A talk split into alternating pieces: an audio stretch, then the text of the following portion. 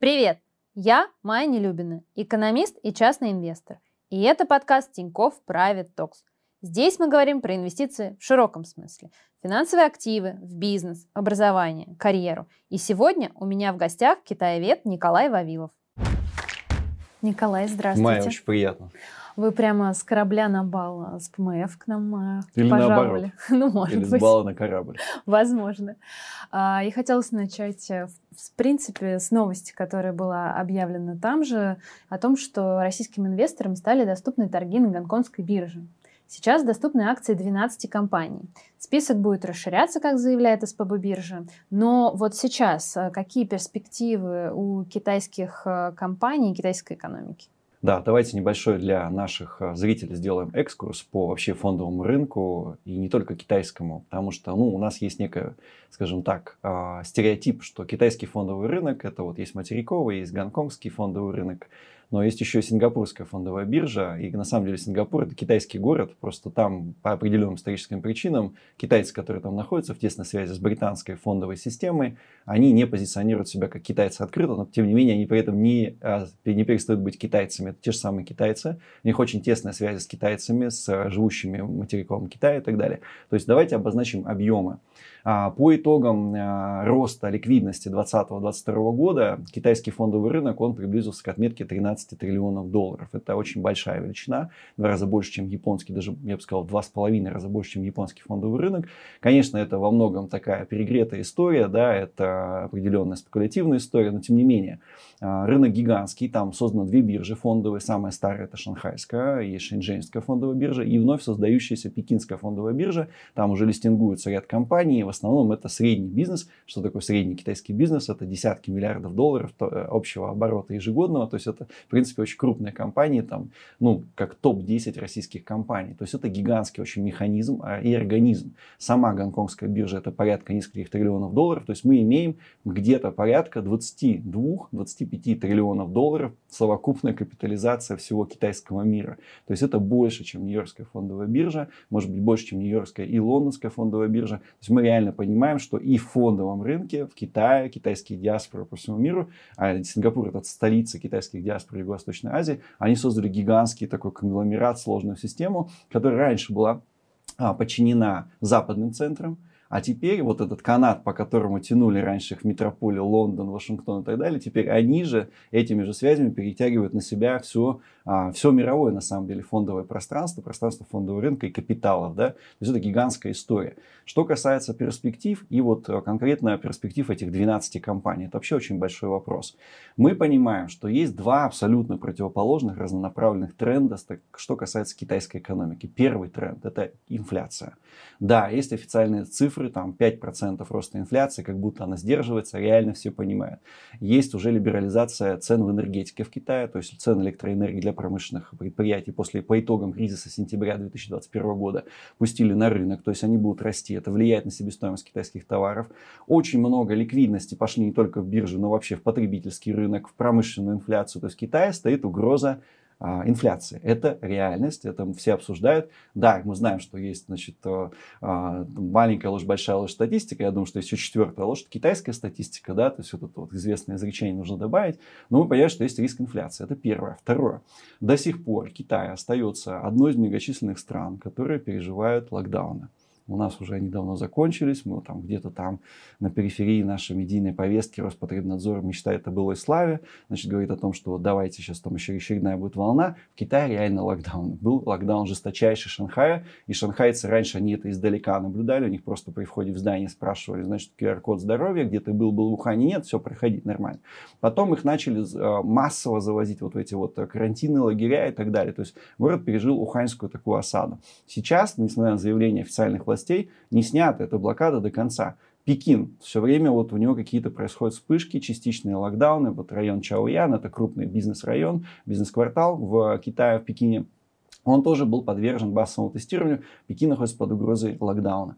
Китайские портовые инфраструктуры тоже находятся. То есть мы все понимаем, что сейчас вот эта история с локдауном, она никуда не ушла. То есть у нас два колоссальных риска. И третий колоссальный риск, о котором мне говорят, что из-за того, что есть инфляция в США, инфляция в Евросоюзе, Китай это все-таки экспортная экономика. До сих пор, сколько бы мы ни говорили о том, что есть там внутренние колеса, которые двигаются внутренний рынок, запускают значит, драйвер развития экономики, нет, она не, не так настолько хороша, все равно это экспортная экономика. И Китай под угрозой снижения, а, соответственно, а, потребительского спроса на внешних основных рынках, которые являются драйвером для его экономики. Это Юго-Восточная Азия, это Евросоюз и США. То есть три колоссальных риска. И, кстати, это не я говорю, это в самом начале года министр коммерции Ван Вейнтау сказал. Ли это подтвердил премьер-министр, что действительно мы столкнемся с очень плохой конъюнктурой на внешнем рынке. Если вы понимаете китайскую культуру, если вот, что такое китайская культура, да, как, это, как они выражают свои мысли. Вот в Пекине есть медведи, вы спросите китайцы, скажут, очень мало, а слоны тоже очень мало, значит нету. Если мы оборачиваем это заявление Ликотиана и Ван Винтау, о чем вы говорите, когда вы говорите, что будет плохо, значит будет катастрофа. То есть китайцы, когда говорят открыто уже, что все будет плохо, это будет реально катастрофа на внешних рынках. Три главных фактора. Инфляция, локдауны и конъюнктура внешних рынков. Теперь другая, совершенно противоположная тенденция. С 2020 года, несмотря на пандемию, страшнейшую в Китае пандемию с объемом влияния локдаунов на закрытие на экономику, мы понимаем, что Китай с 2020 года превзошел США по размерам притоков прямых иностранных инвестиций. Инвесторы всего, всего мира с 19 по 20 год приняли внутреннее решение. Они инсайдеры, они понимают реально, как устроена экономика. Они люди, которые являются этой экономикой. Они перенаправили все мировые потоки, это касается в первую очередь Евросоюза, самих Соединенных Штатов. Раньше это было США на Китай. Несмотря на пандемию, в Китае с 2020 года идет рост прямых иностранных инвестиций. В США провал. 2021 год еще больше по итогам первого квартала 2022 года, это колоссальная цифра, 100 плюс миллиардов долларов США. Сейчас я на память не вспомню, но это очень большая. Уже что произошло? Коренной переворот в понимании инвесторов будущего мировой экономики. Они не рассматривают США как место а, для роста инвестиций. Теперь Китай, несмотря на пандемию, на инфляцию, на все остальное, а, является местом притяжения а, с точки зрения вложения инвестиций. Что я имею в виду? А, несмотря на все это негативное, Китай будет двигаться. BlackRock, э, Vanguard понимает, что нужно вкладывать. Сорос трубит значит, э, о том, что вы делаете неправильно, не вкладываете в авторитарный режим Си Цзиньпина и так далее и тому подобное. Они его не слушают, начинают туда начинает перекачивание а, ресурса мирового капитала из западных центров в Китай. И фактически мы понимаем, что это основание для очень большого геополитического столкновения. Мы к Тайваню подойдем. Это важно, это так. Что касается самого фондового рынка. А, на фондовый рынок Китая, в том числе материковый, а, допущены квалифицированные иностранные инвесторы. Списки есть в открытом доступе. Они владеют порядка 5-7% всего объема китайского, значит, а, всей капитализации бирж. Этот постоянно список расширяется. Негативный список, куда нельзя вкладывать, он постоянно сокращается. Например, новость прошлого года – это разрешение иностранным инвесторам вкладывать в автомобильную промышленность. Да? Постепенно сокращается этот список, ну, он, скорее всего, сократится до очень таких важных стратегических отраслей, куда, ну, военные отрасли и так далее, куда не может, не, нельзя будет вкладывать. То есть идет либерализация, она пойдет по всем фронтам, в том числе и в плане открытия компаний, не только фондовых рынков, но и э, обычной а, экономической деятельности, внешнеэкономической деятельности. Что касается вот последнего, да, с чего вы начали, новость. 12 компаний, которые открыла Санкт-Петербургская биржа, вот этот трек, а, Connect, который можно вкладывать, соответственно, квалифицированным инвесторам. Да? Ну, во-первых, а, CK Assets Holdings, это недвижимость в Гонконге.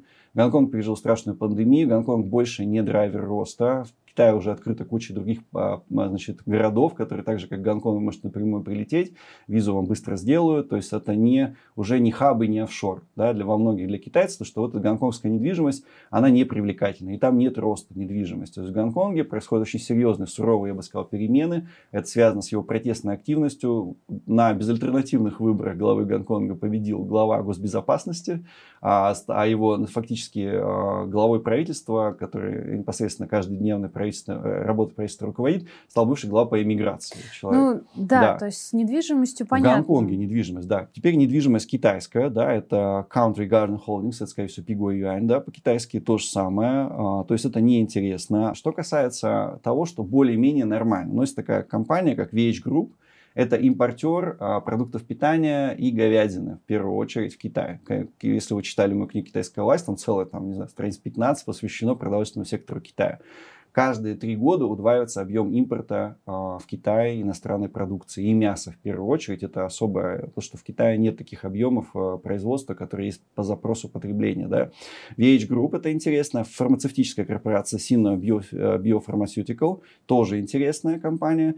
А, и я думаю, что Sunny Optical Technologies а, это а, тоже интересная компания с точки зрения микроэлектроники. Есть еще, например, совсем живой труп, это Sense China – Сенс – это оператор а, всех а, игорных заведений крупных в Макао. Из-за пандемии никто не может приехать, никто не может потратить. Э, индустрия вот гэмблинга, она остановилась в Макао фактически. Почему такой список? Ну, мы, когда общаемся, мы всегда думаем, что вот с Китаем налаженный контакт, но ничего подобного. То, что вообще такой список появился, это вот опять же, я хочу в оправдании Санкт-Петербургской, даже в поддержку сказать, что они вообще молодцы, что они такой список открыли. Если хотя бы даже вот этот а, есть список, это уже очень хорошо. Это значит, что был диалог с властями а, Гонконга, с биржей гонконгской был диалог. И, к сожалению, объем игроков в Китае, лояльных российскому рынку, заинтересованных в российском рынке, небольшой. России на юге Китая, особенно в Гонконге, знают мало. То есть то, что уже вот этот список есть, это уже круто. То, что там есть Xiaomi, то, что там есть Alibaba, JD.com. Кстати, JD.com, может быть, потеснит Alibaba тоже. Это интересно достаточно.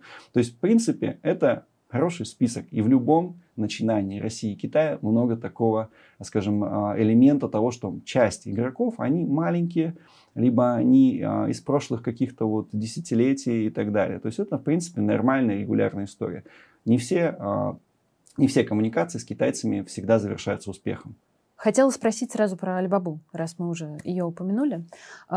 Буквально там год назад очень э, обсуждалась эта тема давления угу. власти на Алибабу. Вообще, с чем связан этот конфликт и как он будет развиваться? Ну, а, во-первых, э, есть феномен истории Алибабы, и на внутреннем и на внешнем рынке пиар-группа, пиар-служба Алибабы продает это как история какого-то, значит, чуть ли не сельского учителя, успеха истории сельского учителя, который сам с нуля, self-made там сделал, да, свою компанию. Это совсем не так да, то есть э, далеко не единственный акционер Джек Ма это Алибабы, э, была целая конгломерат э, предпринимателей из провинции Джидиан, это очень мощная экспортная провинция.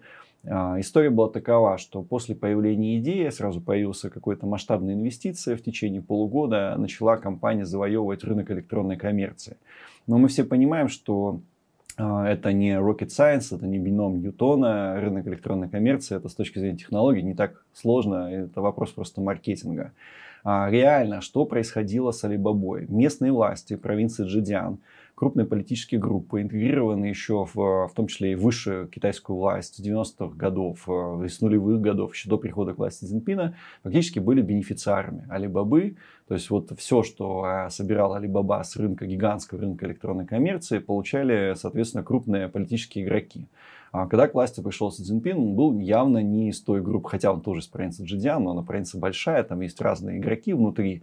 А, соответственно, которые поддерживали Либабу, которые не поддерживали, были совершенно из другого сектора, скажем так, э, потому что провинция Джидиан это еще по совместительству база для вторжения на Тайвань. И база Народно-освободительной армии Китая очень крупная, там находится группа армий и так далее. То есть Цзиньпин из тех, значит, э, ребят, и, соответственно, когда он пришел к власти, уже тогда формировался конфликт, что Алибаба приобрела полити- общественно-политическое значение. А, не зря формировался образ Джек Ма как человек из народа и так далее. Он на G20 фактически общался с президентами в том числе Индонезии и многих других, был вхож в кабинет Обамы. Си Цзиньпин, когда пришел к власти, начал фактически через органы судебной системы и Джидиана, и других, а, соответственно, регионов немножко закручивать руки Алибабе. А Альба, конечно, сопротивлялась. В книге «Китайская власть» об этом много написано. И в моей первой книге «Клан и политических группировок КНР» это фактически конгломерат компаний, а, группа компаний, которая была связана с оппозицией китайской. Но она не только комсомольская, много разных других. Сейчас появился большой сериал о нулевой терпимости, он, правда, к нулевой терпимости о коррупции, а вовсе не к вирусу, да, это в котором фактически подсветили связи местного, местного горкома Ханчжоу, это столица штаб-квартира Алибабы находится там, с Алибабой. Фактически об этом уже по центральному телевидению говорят. То есть это политическая история. Политическая история, у которой очень важен еще дополнительный фон. Если вы говорите Алибаба, это не китайская компания. Алибаба принадлежит Яху, и японскому софтбанку. Китайских собственности, китайских резидентов в Алибабе 20-30%. То есть это китайско-тайваньская американский конгломерат, который листингуется через определенную систему, значит... То есть это западно ориентированная Это компания. западная компания. Это не просто ориентир, это западная компания, которая фактически держит целый сектор а, больших данных, сектор маркетинга электронной коммерции, который вот щелчком пальца может стать государственным, и никто ничего не заметит, значит, в Китае. И эта история с давлением, она связана с этим. И корпорация Meituan, крупнейшая по доставке еды, то же самое. Когда началось давление в своем Weibo, это китайский твиттер, руководитель компании привел стихи про уничтожение оппозиции. Древние стихи, как вот Цин Шихуан, Си Цзиньпина связывают с э, царь, э, императором Китая, который впервые объединил Китай. Но он был очень жесток. Он закапывал людей живьем и так далее и тому подобное. Вот он эти стихи при, привел, что фактически это было политическое высказывание.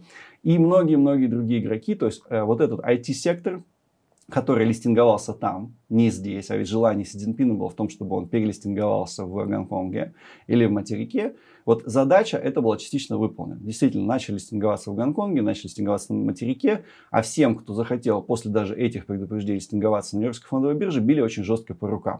То есть это сугубо политическая история, а, это история про власть, это история про перераспределение финансовых потоков и контроль над ним политических групп. Это однозначно так. Но говорить о том, что Си Цзиньпин в чем-то не прав и большинство народа его не поддерживает, нет. Все люди в Китае очень огромное расслоение э, именно по доходам. И люди видят, что вот Шанхай и Алибаба и все их сотрудники получают гигантские зарплаты, ездят на классных иномарках, а мы тут, значит, э, где-то пытаемся 30 лет скопить на квартиру, значит, в небольшом провинциальном центре это население разделяет. Вы должны это понимать, что это не какая-то вот э, волюнтаризм, это не самодурство, это выверенная политика, и это политика, которая очень сильно отзывается в сердце китайского народа. Вы 10 лет прожили в Китае. Что вы там делали? Да, мы с вами до, до записи договорились, что я скажу, это тайна покрытая мраком, но я работал в производственной сфере, я изнутри прекрасно представляю, что такое китайская таможня, что такое китайское производство. Меня не обмануть. Я прекрасно понимаю, на что нужно умножать, когда вам что-то говорят. Да? А, я работал в, значит, долго в корпорации Инхуа, это аналог ТАСа, тоже а, в отделе внутренних новостей, посвященных Китаю. Ну, то есть у меня такой достаточно разнообразный опыт нахождения в пяти разных провинциях Китая. То есть это Китай очень разный. Это позволило мне понять, что Китай это сопоставимо с Европой. А, территория, в которой есть своя Норвегия, своя Франция, своя Италия, все они разные, все они между собой конкурируют, но все вместе это называется Китай. Я прожил большую часть на юге, несколько лет, в Пекине пару лет, провинция Фудзянь, Джидзян и Аньхой. Кстати, вот вы сказали, что вас не обмануть. Я вот думаю, а все интервью думаю, я же вас не проверю.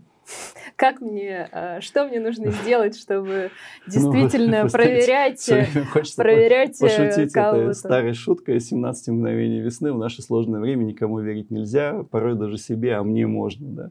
Ну, проверить э, больше информации. Ну, во-первых, это вообще отдельно большая тема, как кого-то проверить. И вообще, насколько экспертен тот или иной человек, который говорит про Китай.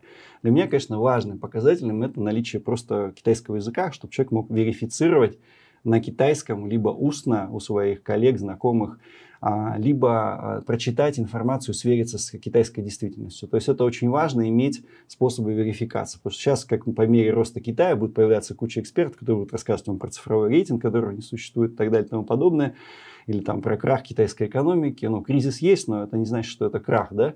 Значит, и чтобы и понимать, кто этот эксперт, надо посмотреть, сколько он жил в Китае, какой у него китайский язык, а, есть ли у него какие-то уже верифицированные работы на русском языке, хотя бы, чтобы которые можно было почитать. Потому что сейчас будут в Китае говорить все. То, что я в ваших интервью слышала всегда, это то, что очень высока политическая э, связь компаний и, собственно говоря, их э, будущего, да? да. То есть, э, чтобы, мне кажется, ну, как бы понимать, во что ты инвестируешь, нужно понимать связь э, политическую да. этой компании с э, там, текущей властью или, наоборот, противостояние, да. и тогда можно что-то прогнозировать, я правильно понимаю? Да, абсолютно верно. База, что вы должны понимать, что кто пришел к власти сейчас, это человек выходит из армии, силовиков, и грядет гигантская, у силовиков почти нету контроля над активами. У них есть контроль над властными активами, если так можно назвать, над контрольными органами власти в партии, а, и так далее, но у них нет контроля над китайской экономикой. И что сейчас происходит? это происходит масштабное, или как любит наш президент слово, тектонические сдвиги в китайской экономике. Это займет 10, 15, 20 лет, когда будет масштабно перераспределяться вся экономика, созревшая на китайско-американских связях, вся она будет пере, полностью переформатирована. У нее появятся новые бенефициары в девелоперском секторе, в энергетическом секторе, будут создаваться как грибы новые компании, которые будут аффилированы с новой властью. Это будет устойчивый тренд перераспределения всего мирового капитала, в том числе в отношении Китая. Что такое Си Цзиньпин для китайцев? Много очень критики. Он там IT-гигантов погасил, да, там, ну, вот мы слушаете, слушаете про, если либеральную или, ну, такую западно ориентированную СМИ, я не хочу никаких э, ярлыков никому навешивать, если слушаете ту сторону, он плохой.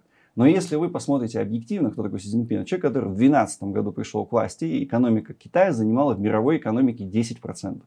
В 2022 году экономика Китая занимает 18%. Она удвоилась при Си Цзиньпине. Вот кто такой для китайцев Си Цзиньпин. Это человек, который, при котором Китай возрождается как мировая держава, как э, альтернатива Западу и фактически может быть смело и независимо и вести диалог с любой европейской страной, с западной страной, как центр мира. Вот что такое в рядовом китайце Си Цзиньпин. Смотрите, у меня здесь два вопроса. Я просто хочу их сразу да. задать, а потом последовательно ответим на них. Первый вопрос. Какие отрасли следующие после IT-сектора, на которые будет оказываться давление? И второе, это деньги-то все равно американские. Ну, то есть э, в китайскую экономику угу. вкладываются европейские и американские деньги. Э, с конца начну. Угу. А, роль Соединенных Штатов была максимальной с конца 90-х по начало нулевых. И я думаю, сказал, что апогея внешней торговли, это вот именно доля американской торговли в китайской внешней торговле, это был десятые годы. Сейчас ситуация с внешней торговлей такова. Общий товарооборот Китая 6 триллионов, а, сколько-то там, да, сотых а, миллионов долларов, 6 триллионов, да от китайско-американской торговли это 655 миллиардов долларов. То есть это чуть больше 10% всего товарооборота. То есть Китай фактически ушел от этой пропорционально большой доли Соединенных Штатов своей торговле к ее, скажем так, сильному сокращению. То есть деньги не все, не все американские, технологии в значительной степени, да, здесь можно поспорить, но, соответственно, деньги не все американские. Первая часть вопроса. Первая часть вопроса была про то, какие отрасли да. будут под давлением. Она связана, вот первая часть вопроса, она тесно связана с тем, что я говорил предыдущую, а, значит, что будут все отрасли на самом деле находиться под давлением. Принята политика всеобщего процветания. Что это значит? Если у компании сверхдоход, его примерно 15%, но это мои эмпирические исследования, я просто считал, сколько эти компании отчисляли, в, соответственно, вот в эти программы всеобщего процветания, порядка 15%, похож, кстати, структурно на налоги Байдена на корпорации, они переходят в определенные, скажем, русло общественного и государственного развития. Да? А, неверная трактовка, что IT-сектор – это сектор номер один, который попал под давление. Девелоперский сектор первую очередь попал под давление, он, его душили с самого начала. То есть девелоперы, это как раз представители проамериканских групп, тесно связаны, там провинция Гуандун, Evergrande тоже тесно связана с провинцией Гуандун. В Японии Никей об этом пишет открыто, в Гонконге об этом пишет открыто, что Си Цзиньпин, в том числе с предыдущей кормовой базой проамериканских групп в девелоперском секторе борется. То есть девелоперский сектор это удар номер один. В июле, вот сейчас последние новости, Evergrande опубликует план реструктуризации долга, он там несколько сот миллиардов долларов. Не верю в то, что реструктуризируется долг, э, то есть вот девелоперский сектор он упадет. Он, ну, это вообще отдельная тема для целого ролика, да, отдельного видео, видеоматериала, но реально там 60 миллионов занятых, миллионы там вкладчиков, то есть это катастрофа, определенная трагедия. А, где ожидать дальнейшего перераспределения. Но я думаю, что фарм-сектор, скорее всего, будет, да, а, сектор высокотехнологичных компаний. Но я думаю, что это будет не совсем как национализация выглядеть, не совсем как давление на хозяйство, ну, на экономических игроков. Это будет выглядеть, скорее всего, так, что в период кризиса финансовое стимулирование со стороны государства будет направлено, или фактически группа Си Цзиньпина постарается, чтобы оно было направлено на создание новых игроков, которых мы не знаем пока. То есть нет смысла пересоздавать или уничтожать, или, пере, скажем, основы, переучреждать старых игроков. Можно создавать новых и создавать их там. Но все сектора всех отраслей подвергнутся полной перестройке. И так или иначе они будут зависеть от того, как они отчисляют фонд всеобщего вот этого благосостояния. А, ну, напоминает, да, то есть многие так устроены экономики, во многом даже, кстати, вот российская экономика немножко так и напоминает примерно вот эту модель. А, но она будет работать. Конкретно по отраслям, я думаю, не будет той компании, которая не будет затронута. И важный момент – мы понимаем, что будет конфликт э, США в, на Тайване, да, ну, неважно, когда он будет, завтра, через год там, и так далее. Но если он случится, то это нанесет колоссальный удар по всем проамериканским компаниям, которые находятся в Китае, потому что их без разбора а, как берсерк, если знаете скандинавскую значит, мифологию, значит, будет а, уничтожать администрация Байдена, а, блокировать, делистинговать, а, запрещать им экспорт на американский рынок и так далее. То есть а, не останется тех компаний, которые не будут затронуты тайваньским кризисом. Фактически они лишатся американского рынка. Ну, хороший пример, причем тут тайваньский кризис, это, скажем так, одна из таких платформ, на которой можно будет происходить ликвидация вот, присутствия на американском рынке. Еще одна это... Это риск, смотрите, это да. риск э, каким-то образом на какое-то время для китайской экономики э, вот этот вот конфликт с Тайванем, mm-hmm. если он реализуется, или нет? Или, э, то есть какие будут последствия и для мировой экономики, и для китайской, если да. реализуется вот эта ситуация? Да, есть такой, значит, э, китайский поэт по совместительству, значит, руководитель крупного восстания генерал, потому что все в Китае чиновники это поэты, страна вообще поэтов, не только Россия, да, страна поэтов и там и ученых, значит, э, но и Китай. И у него есть такие стихи, да, «Сто цветов погибнут, мои расцветут цветы, когда все начнется». Китай – это не единое пространство, это конгломерат борющихся царств.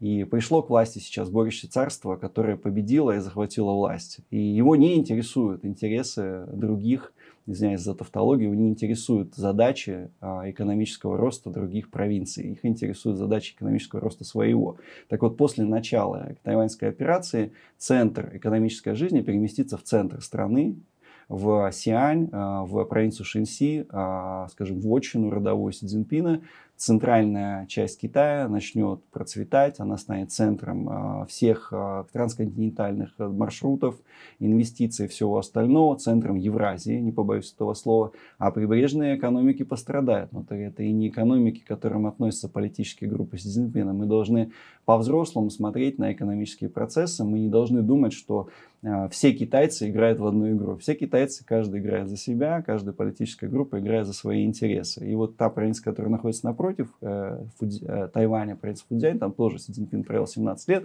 она тоже очень много получит по итогу и в политической власти Пекина. Впервые за 70 лет мэр, глава горкома Пекина стал человек с юга, фудзянец. А фудзянцы, они даже так говорят по-китайски, что никто не понимает. Я просто вот для себя сижу и думаю, интересно, вот я как частный инвестор, а, сейчас э, хотела бы пойти в Китай или нет? Такое ощущение, что это очень сложно. Да, и как сложно. туда инвестировать частному инвестору? Что надо для этого делать? Либо надо все это изучать, либо как? Я вам объясню такой, да, ну, вы извините, надо, да, немножко изучать. Э, и, например, есть провинция какая-нибудь Хэнань, вы, наверное, не слышали никогда, что она существует, но она есть, э, в ней население 100 миллионов, ее ВВП равен ВВП всей европейской части России.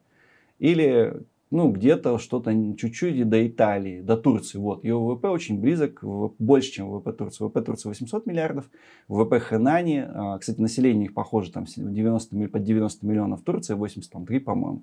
А ВВП Хэнани это 950 миллиардов. То есть это Турция плюс. И у нас в России почему-то вот воспринимают этот, этот весь э, огромную палитру китайских э, значит, провинций как нечто э, одно – придется изучать и различать Хэнань, Хэбэй, Хунань, Хубэй и Хайнань. Придется, вот знаете, это каждая, каждая провинция равна европейскому государству. А если речь идет о Шанхае или Гуандуне, Гуандун, кстати, превысил всю экономику России, одна провинция. Значит, э, к сожалению, надо изучать, надо вникать, и потому что у нас будущее тесно связано с Китаем. А что касается, я не понимаю, вот я тоже не понимаю, что будет. Ну, представьте, грядет цунами, землетрясение. Вы знаете, что после землетрясения останется? да, выживут только сильные и смелые. Тоже так же, точно так же. Политическая группа китайской армии, которая пришла сейчас к власти, она выживет. У нее есть тоже девелоперский сектор, свой собственный, он будет расти, он будет заниматься в том числе реновацией масштабной китайской, после того, как полягут все остальные девелоперские компании. Извините, я буду достаточно откровенно говорить, но мы понимаем, что это реально политическая борьба. Например, в России, к сожалению, почему-то никто не актуализирует и не конкретизирует эту политическую борьбу. Знаете, такое ощущение, что читаешь Ганс Христиана Андерсона, в Китае все китайцы, император у них китайцы. Все одно и то же, все как бы в одну сторону смотрит. Не так.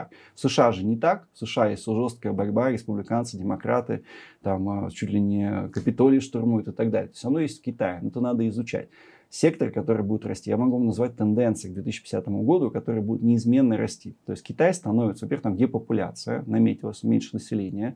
А, Китай стареющая страна, то есть фарм-сектор будет точно расти. Сектор автоматизации, искусственного интеллекта, ну, вряд ли вы, он лучше, чем он становится лучшим в мире. Потому что китайцы понимают, что как бы странно это ни казалось, но они, все своя политика Китая была поставлена, чтобы уйти от демографической зависимости уже с Дэн Сяопина.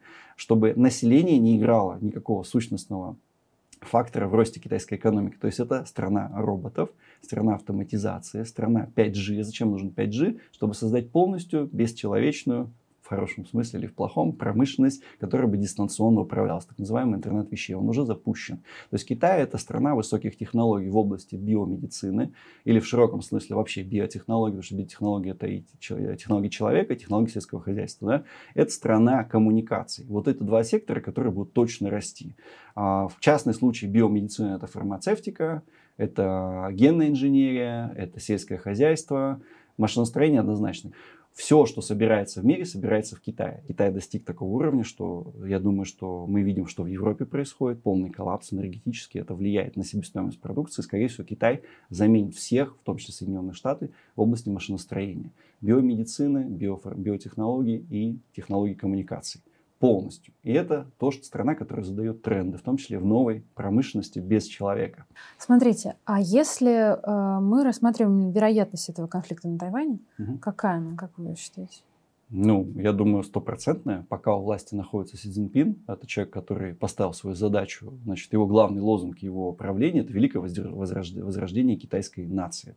Китай, как великая держава, равная Соединенным Штатам, не может быть мыслимо, если у нее под боком будет находиться военная база или способность американцев разместить там ракеты среднего или а, близкого или среднего радиуса действия. Фактически вся материковая промышленность Китая находится под угрозой действия таких ракет, если они разместятся. А мы знаем, что разместить их несложно. Возможно, они уже там есть. Ну и сам глава парламента Тайваня недавно, соответственно, заявил о том, что мы будем уничтожить, дострелим до, ну, долетят наши ракеты до Пекина. Такого не было даже в 96 году, когда был очередной китайско-тайваньский кризис. Хотя, кстати говоря, тогда тогдашний президент Тайваня Чин Шуйбянь угрожал реанимацией от ядерной программы, ядерного оружия на Тайване. То есть конфликт очень острый. Мы видим, что после прихода к власти Си Цзиньпина постоянно идут учения вокруг Тайваня. Многие говорят, китайцы – это мирные люди, у них даже есть лозунг «мирное возвышение Китая». Это из предыдущих времен, предыдущего генерального секретаря, который дружил с Соединенными Штатами и устраивал с ними союз. Новый генеральный секретарь по-своему видит эту а, китайскую экспансию. Во-первых, он создает а, базы на Южно- Южно-Китайском море, фактически, чтобы не допустить действия Кита- американского флота, чтобы не смог просто подплыть. Это очень серьезная инфраструктура. Первая китайская военная база за рубежом создана на территории Африки. Это те факты, которые не бьются просто с мирной мы не политикой. знаем, да. я правильно понимаю, что просто мы не знаем, когда это реализуется, потому что да, это есть факторы, от есть, фактора есть факторы. разные. Самый главный фактор, я, у меня ощущение, что самый главный фактор это неспособность США дать ответ. Так, немного снижу э, Градус? градус. Да, э, хочется поговорить про что-то мирное. Э, вот давайте посмотрим на те компании, которые связаны с текущей властью, как какие-то компании. В какие вот стоит, видимо, вкладываться? Ну, смотрите, при Си Цзиньпине создан фонд «Шелкового пути». Он фактически осуществил вложения в порт Сабета, а, который экспортирует СПГ. Второе, это в, при непосредственном участии CNPC. А, Во-первых, CNPC это крупнейший кредитор Роснефти. Если ну, кто-то не знает, это наш большой друг, большой друг компании Роснефть. А, Совместно с этой компанией Сибур создает а, газохи- Амурский газохимический комбинат. то есть где газ перерабатывается, в, разлагается на фракции, аммиак для удобрений, гелий для химической промышленности и полипропилен для легкой промышленности. Это на самом деле не просто сырье, это уже продукция с высокой добавленной стоимостью. Пока речь идет о сельском хозяйстве, об энергетике. Я думаю, частично это компания Ковка. Но опять же, я повторюсь, таких компаний немного. Да? Например, в девелоперском секторе есть полигрупп. А, значит, это полигрупп. Что такое полигрупп? Полигрупп это бывшее третье управление вооружений НОАК, это Ростех который осуществляет экспорт вооружений по всему миру. Параллельно это компания, которая очень любит искусство, это крупнейший внутренний китайский аукцион. И в третьем измерении это недвижимость. Скорее всего, они будут перспективно расти. А JD.com? JD.com э, очень интересная история. Это, во-первых, конкурент Алибабы. Это самый большой конкурент Алибабы. А фигура преследуема в Соединенных Штатах, а, и которого, скажем так, взращивает сам Си Цзиньпин. Да? А, но при этом сам глава JD.com не является членом политической группы Си. То есть это удобный на данный момент игрок, которого можно вырасти. И, скорее всего, да, после, если вдруг смерть Алибабы произойдет в каких-то масштабах, то ее рынок займет JD.com. Но, во-первых, э, не забывайте о такой компании. В драке двоих выигрывает третий. Есть такая компания Pinduoduo прекрасная компания, уровень сервиса, уровень как бы инфраструктуры похож на Alibaba, а JD.com откровенно хуже. А, для, с моей точки зрения, обывательской, правда, достаточно, чем Alibaba. Вот Pinduoduo, это вот третья компания, которая ушла в тень, правда, генеральный директор тоже ушел из поста, а, то есть пытался откреститься от этой политической борьбы, но я думаю, Pinduoduo тоже очень интересная такая компания в рынке а, электронной коммерции. Tencent?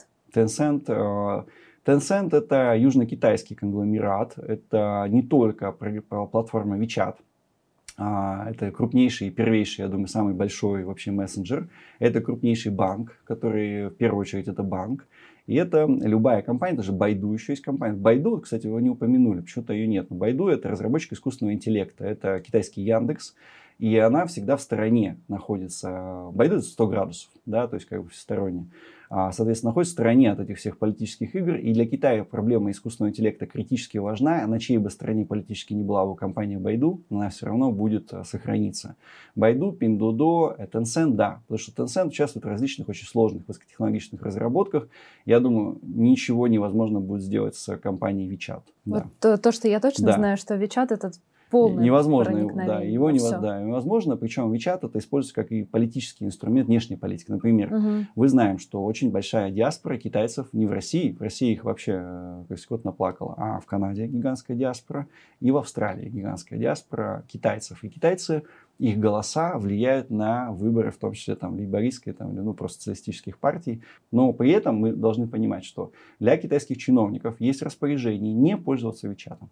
Это не инструмент китайской политики. Да, у них есть связи, семейные, личные между руководителями Вичата и а, значит, а, политическими игроками в Китае, но это не собственность, это самостоятельный игрок южно-китайский. Южный Китай, он всегда известен был своей свободолюбивостью и очень специфичным таким местом в китайской политической политике. Теперь хотела перейти на русско-китайские отношения. О хорошем. О, о хорошем, да. Так вот, о хорошем. Да, хотела поговорить как раз про э, возможность э, вторичных санкций на компании, которые э, из России не ушли. Xiaomi не ушел из России. Э, и, соответственно, какие компании еще не уйдут и какие компании продолжут? Да никто не ушел. На самом деле ушел, э, значит, э, Pudun Development Bank, это шанхайский банк средней руки, и ушел э, Азиатский банк инфраструктурных инвестиций из России, потому что это аналог Всемирного банка, это китайский космополитичный капитал, который в Китае владеет только 25%. Да? Все остальные банки в России продолжают действовать. А я не расскажу никакой военной тайны, если скажу, что в ICBC стоит очередь на открытие счета. И даже, ну, она длится месяцами. То есть куча корпоративных игроков каждый день открывает счета в юанях. Он работает, да, надеюсь, не закроет после этого CBC в мировом масштабе. Значит, э, работает Agricultural Bank of China, работает э, Industrial Bank of China, Construction, не Industrial, а Construction Bank of China, Bank of China. Все крупные игроки остались здесь. Что касается Huawei да, а, пережил тяжелейшую историю, когда под домашним арестом фактически была а, значит, Мэн Ванчжоу, это дочка основателя компании, а, кажется, это финансовый был директор, в несколько лет в Канаде. Конечно, за как раз нарушение санкций по Ирану. И, конечно, для Huawei болезненно болезненно а, снова пережить такую историю, хотя сам основатель Huawei, когда была дочь под санкциями, он рисовал наш какой-то Великой Отечественной войны, наш советский, значит, истребитель а, МиГ-3, что он израненный, но он летит, да, то есть как бы какая-то была такая российская история. А что они делают? Они делают, во-первых, мы должны, не должны забывать, что китайские компании это гигантские мирового масштаба конгломераты. В них бюрократия, они не быстро принимают решения. Я знаю, что все обозначенные компании, не буду называть какие, создают дочки, которые отпочковываются и будут отдельно работать для России, чтобы, если произойдет какой-то коллапс, минимизировать потери от санкционного давления опять же, не говорю какие, но все поняли какие, они создают, эти дочки здесь находятся. Они, к сожалению, на форум не приехали, они не светятся, потому что четко все понимают, что ну, Россия достаточно транспарентна, участники форума могут попасть в списки определенные Министерства финансов США, да, казначейство, так у них называется. Конечно, они предприняли особые меры безопасности. Ни один китайский банк, представленный в России, как бы я их ни звал, лично я всех знаю, они не, даже по специальным условиям, не стали присутствовать на форуме. Они боятся. При этом, ну, там, к форуму мы отдельно вернемся, создается, опять же, повторюсь, конгломерат э, дочек, которые как будто бы не вовсе не дочки, они будут с нами работать, э, и будет осуществляться параллельный импорт. Я думаю, что, опять же, почему я сказал, что это гигантские компании, бюрократические решения принимаются не сразу. Первый квартал сбор информации, менеджеры из представительств докладывают центральный Global Department да, по работе с э, внешними рынками. Там принимается решение, наверх руководство принимается решение в связи с ситуацией политической. Потому что каждое руководство есть партийная ячейка, каждый руководитель банка CBC, глава банка CBC, это фактически человек, который равен в китайской власти уровню министра. Да, у него такая должность, партийной иерархии в том числе. Он согласовывает это своим направлением, после этого принимается решение, как будет работать. Дайте срок. Китайцы в этом плане, когда сложная ситуация, вот это постоянно наблюдал, да, китайцы в сложной ситуации предпочитают ничего не делать. Это вот, ну, постоянно в бытовом уровне и так далее. Если все понятно, выгодная, выгода ясна, они бегут. Это быстрее китайцев, а оперативнее никого нет. Если ситуация непонятна, они притормаживают. Я думаю, к осени уже все будет.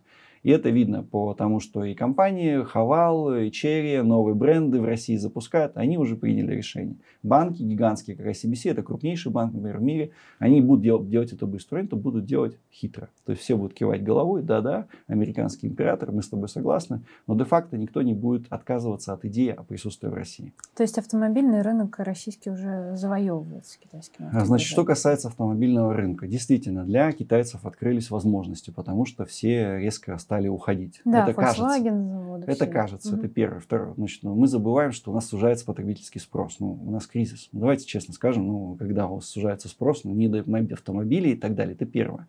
Хотя, ну, китайские э, автомобили дешевле люксовых, скажем, да, признаемся. Ну, даже их экспортные варианты, которые в три раза дороже, чем на внутреннем рынке, но они дешевле, да. Кстати, недалек тот час, когда будут перегонять, я думаю, китайские машины в Россию. Это первое. Значит, второй момент. А, то же самое. Большие компании не принимают решения быстро по завоеванию рынка. Маркетинговые бюджеты утверждены.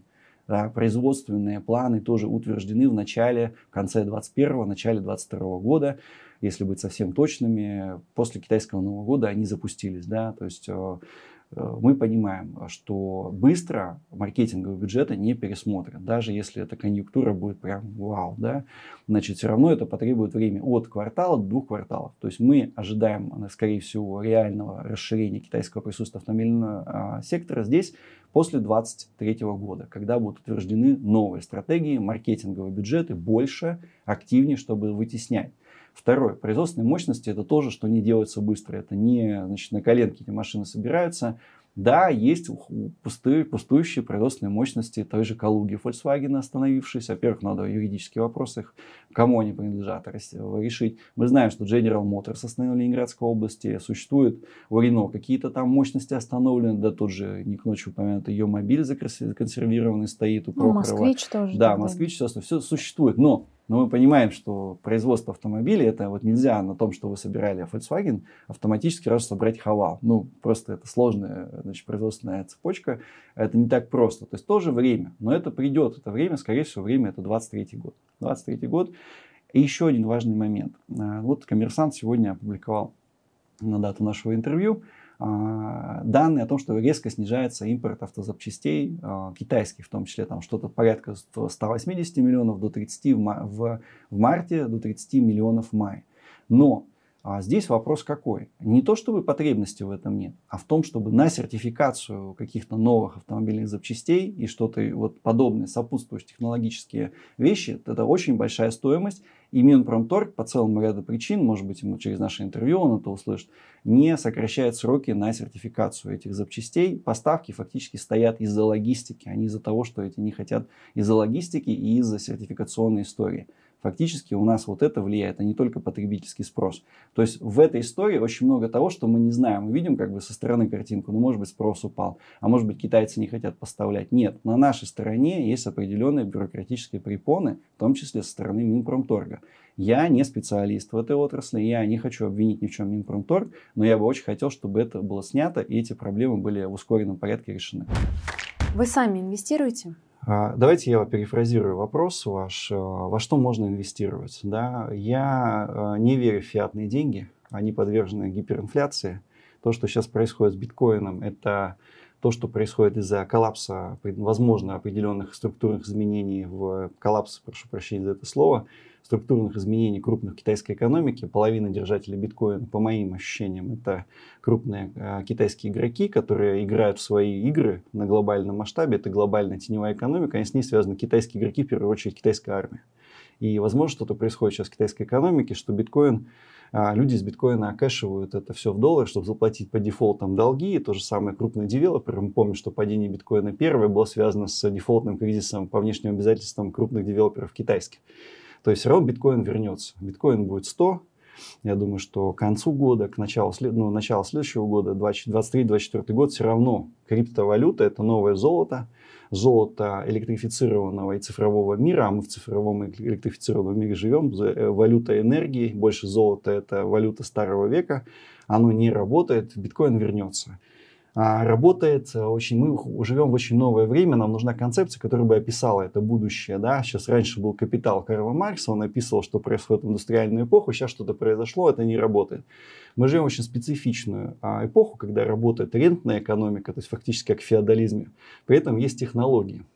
И вот в этом цифровом феодализме работает две темы. Это рента, это недвижимость, это контроль над пространством, и это новое золото цифровое, это биткоин. Поэтому у меня очень специфичный взгляд на инвестирование. Это инвестирование в недвижимость, в цифровые технологии и биткоин. То есть, ну и можно, конечно, инвестировать в себя, в образование, в образование ваших детей и так далее.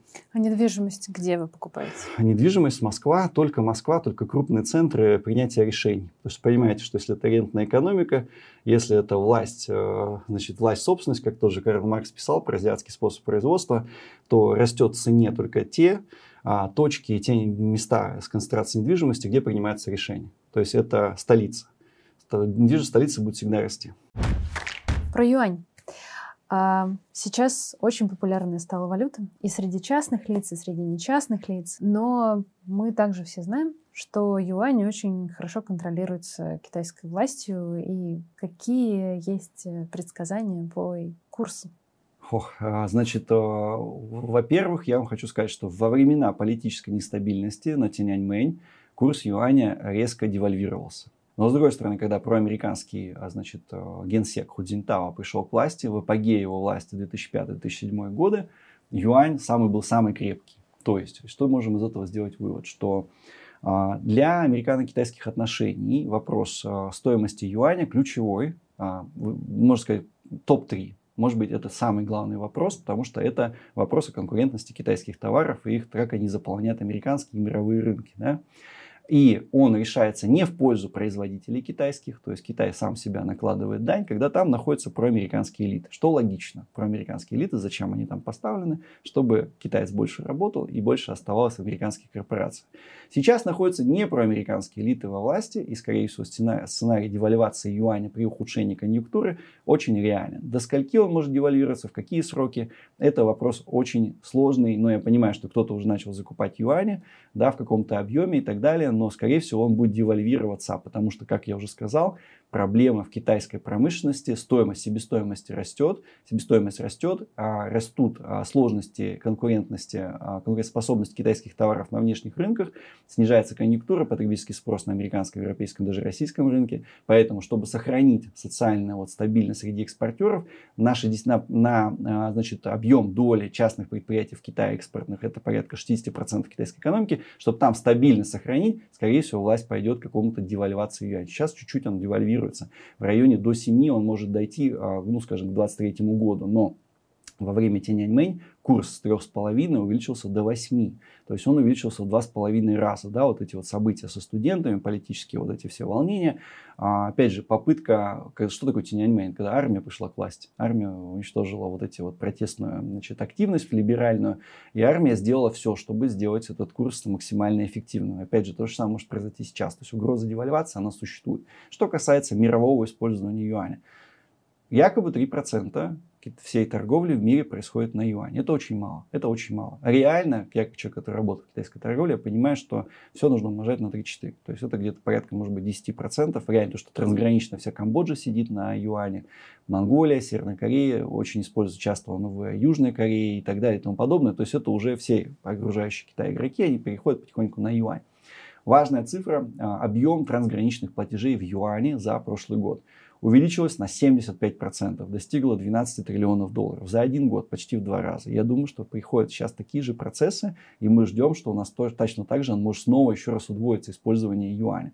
То есть де-факто мы понимаем, что а, вроде как будто 3%. Нам все китайские монетарные официальные власти говорят, что 3%. Ребята, успокойтесь, США, не переживайте, всего лишь 3%. Но де-факто это где-то 10-12%. И эта сумма в случае того, что произойдут какие-то геополитические мощные события, она может удвоиться. И очень важное внимание обращаю вас на тот факт, что прошла небольшая закрытая конференция китайских финансистов, бывших высокопоставленных чиновников Китайского народного банка, это Центробанк, в котором уже откровенно, для меня это было просто странно, раньше об этом говорили всякие фантасты, или типа там китайские, американские экономисты, да, что юань заменит доллар. Они начали говорить так, что поскольку токсичность американской валюты растет, они арестовывают резервы, они вводят санкции, скорее всего, юань это замена токсичному доллару на планете. Это уже говорили бывшие чиновники. Говорили они это месяц назад. Важный сигнал. Я думаю, что китаец уже о чем-то говорит открыто, как о тайваньской войне, например. Значит, это вопрос только времени, нескольких лет. Для России что это означает? Действительно, у нас будет товарооборот. Смотрите, российско-китайские отношения. О хорошем-то мы не поговорили. Значит, хорошее заключается в том, что за последние 10 лет у нас товарооборот с 80 миллиардов увеличился до 146 миллиардов. Цифры, они важны только в относительном порядке. В этом году произойдет историческое э, изменение в экономической географии Российской Федерации. Китайская торговля будет больше, чем вся торговля России со всеми странами Евросоюза. Все, у нас появляется отрыв от Европы, мы начинаем перестраиваться на Китай. Логично, что если такой большой товарооборот, то владеть юанями это удобно. Я не, опять же, я не агитирую за советскую власть, но логично, что если такой гигантский товарооборот, что часть из него, это порядка 10-15% происходит в юане, важно для значит, э, любителей интересной информации, что в основном дедоларизация идет за э, замещение дедоларизации российско-китайской торговли идет за счет евро, на самом деле, а не за счет юаня. Но, тем не менее, юань, его доля растет, сбережение юаня нужно делать, но он может девальвироваться на какое-то количество либо процентов, это речь о десятках процентов, либо кратно. Это зависит от разрыва китайско-американских связей. Если они будут колоссальные, тотальные и трагичные, то да, речь идет о разах, о кратном девальвации. Если это будет постепенно, значит, такая вот, э, значит, э, декаплинг постепенный, то это будет десятки процентов. Российско-китайские отношения переживают тоже, переживают очень интересный этап. От сырьевого к добавленной стоимости. Опять же, тот же Амурский ГХК важный момент, Си Цзиньпин подарил Владимиру Владимировичу американский проект атомной станции Сюйдапу. Значит, она находится в провинции Ляонин. Первые два энергоблока строили американский Вестингаус. Теперь третий, четвертый стоит э, Росатом. Перспективы очень большие. То есть теоретически все американские проекты может забрать, например, Росатом. Весь американский рынок СПГ может забрать Россия. И чем ближе Тайвань, тем ближе процветание российско-китайских отношений, а количество игроков, которые будут наши делать деньги там. Потому что препонов для, дела, для бизнеса российского в Китае очень много. И как только политическая парадигма проамериканская будет окончательно снята, для нас откроются двери китайского рынка полностью во всех видах продукции. А, сейчас Россия занимает между 11 и 10 место среди всех китайских торговых партнеров. Первый это США, второй это Япония, 330 миллиардов долларов, третий это Южная Корея. Вот если мы, наш товарооборот в конце этого года будет 190 миллиардов, скорее всего, он это будет по 200 миллиардов, колоссальное число. Если он дорастет еще в течение 5 лет до 250 миллиардов, мы станем третьим торговым партнером Китая это уже что-то другое. Это не только геополитика, это уже культура, это уже историческая судьба. Это как вот вы считаете, ну, фактически интеграция произойдет во всех смыслах слова. А к 2030 году, я думаю, что так быстро политический курс Китая не сменится, он будет вот жестко проамериканский очень долго. Две трети нашего товарооборота будет приходиться на Китай безальтернативно. Европа, к сожалению, не сможет своих вернуть позиции в течение 10-15 лет. Поэтому Хэнань надо, в каждую провинцию надо учить, читать книгу «Китайская власть» и так далее. Не, опять же, не агитирую, но она достаточно подробная. Да? То есть там все это прописано. У нас есть недостаток этих знаний. Мы 10 лет э, только занимаемся сближением. До этого никто даже в ту сторону, ну и там с той стороны на нас не смотрел, и мы не смотрели. Сейчас происходит, ну по объективным причинам, то что Китай это центр мира становится, де-факто, 20% мировой экономики. А реально это больше. Сложно будет, мне кажется, перед, передвинуть этот центр мира. Ну, конечно. То есть мы, я вам хочу такую вещь сказать, чтобы мы не думали, что это какой-то, знаете, как э, как у нас по-русски говорят, э, сменить мирового гегемона – это не пойти погулять, или как это у нас говорится, да, а по-китайски это, значит, э, как сказал Мао Цзэдун, э, Головин пушит симхо шифай. Значит, революция это не значит пойти вместе покушать. У китайцев у нас потусоваться, а у них, значит, вместе значит, поесть. Да? То есть понятно, что смена, смена мирового гегемона это не пойти значит, с кем-то пообедать. Да? Речь идет о тектонических сдвигах долгих, 5, 10, 15 лет – а китайский, значит, американский доллар абсолютно становится токсичным. Китай, американская экономика находится на пороге галопирующей инфляции, и об этом уже все говорят. Ну, Трамп, конечно, сгущает краски в последнем своем интервью, но он говорит, что в такой худшей ситуации не было США очень долго. США находится, более того, в ситуации очень сложной внутриполитической борьбы, потому что я не помню, когда последний раз штурмы брали Капитолий, пусть даже очень смешные люди. Да? А Европа находится просто вот в энергетическом коллапсе. А, в коллапсе рабочей силы и так далее. Явно, что их душат а, сами Соединенные Штаты немножко, но остается Китай. Китай, который в течение 50 лет а, как минимум станет не главной валютой и не главным производителем, скажем так, благ, но он пытается сейчас состроить систему мировых связей, в том числе в рамках БРИКС, в первую очередь с Россией, который создаст конгломерат новых центров мира. Во главе этого центра мира – по идее, по мнению китайских товарищей, должен стать Китай. Но все в китайском руководстве понимают, что без а, позитивной позиции России в отношении этого проекта этот проект не состоится. То есть для нас очень важно сейчас открыто говорить о российско-китайских противоречиях в Центральной Азии и так далее и тому подобное, в Арктике, кстати, в Южно-Китайском море и так далее. Но без России вот этот проект а, замещения доллара на юань плюс – кто-то еще другие валюты, это нереально. У нас тоже в элите это очень слабо осознают, думают, что при граничном сотрудничестве и так далее. Но в целом э, это возможно. Доллар становится токсичным. Спасибо. Спасибо большое. И это был подкаст Тинькофф Private Talks. Слушайте нас на любых удобных вам платформах и рассказывайте про наш подкаст друзьям. Пока!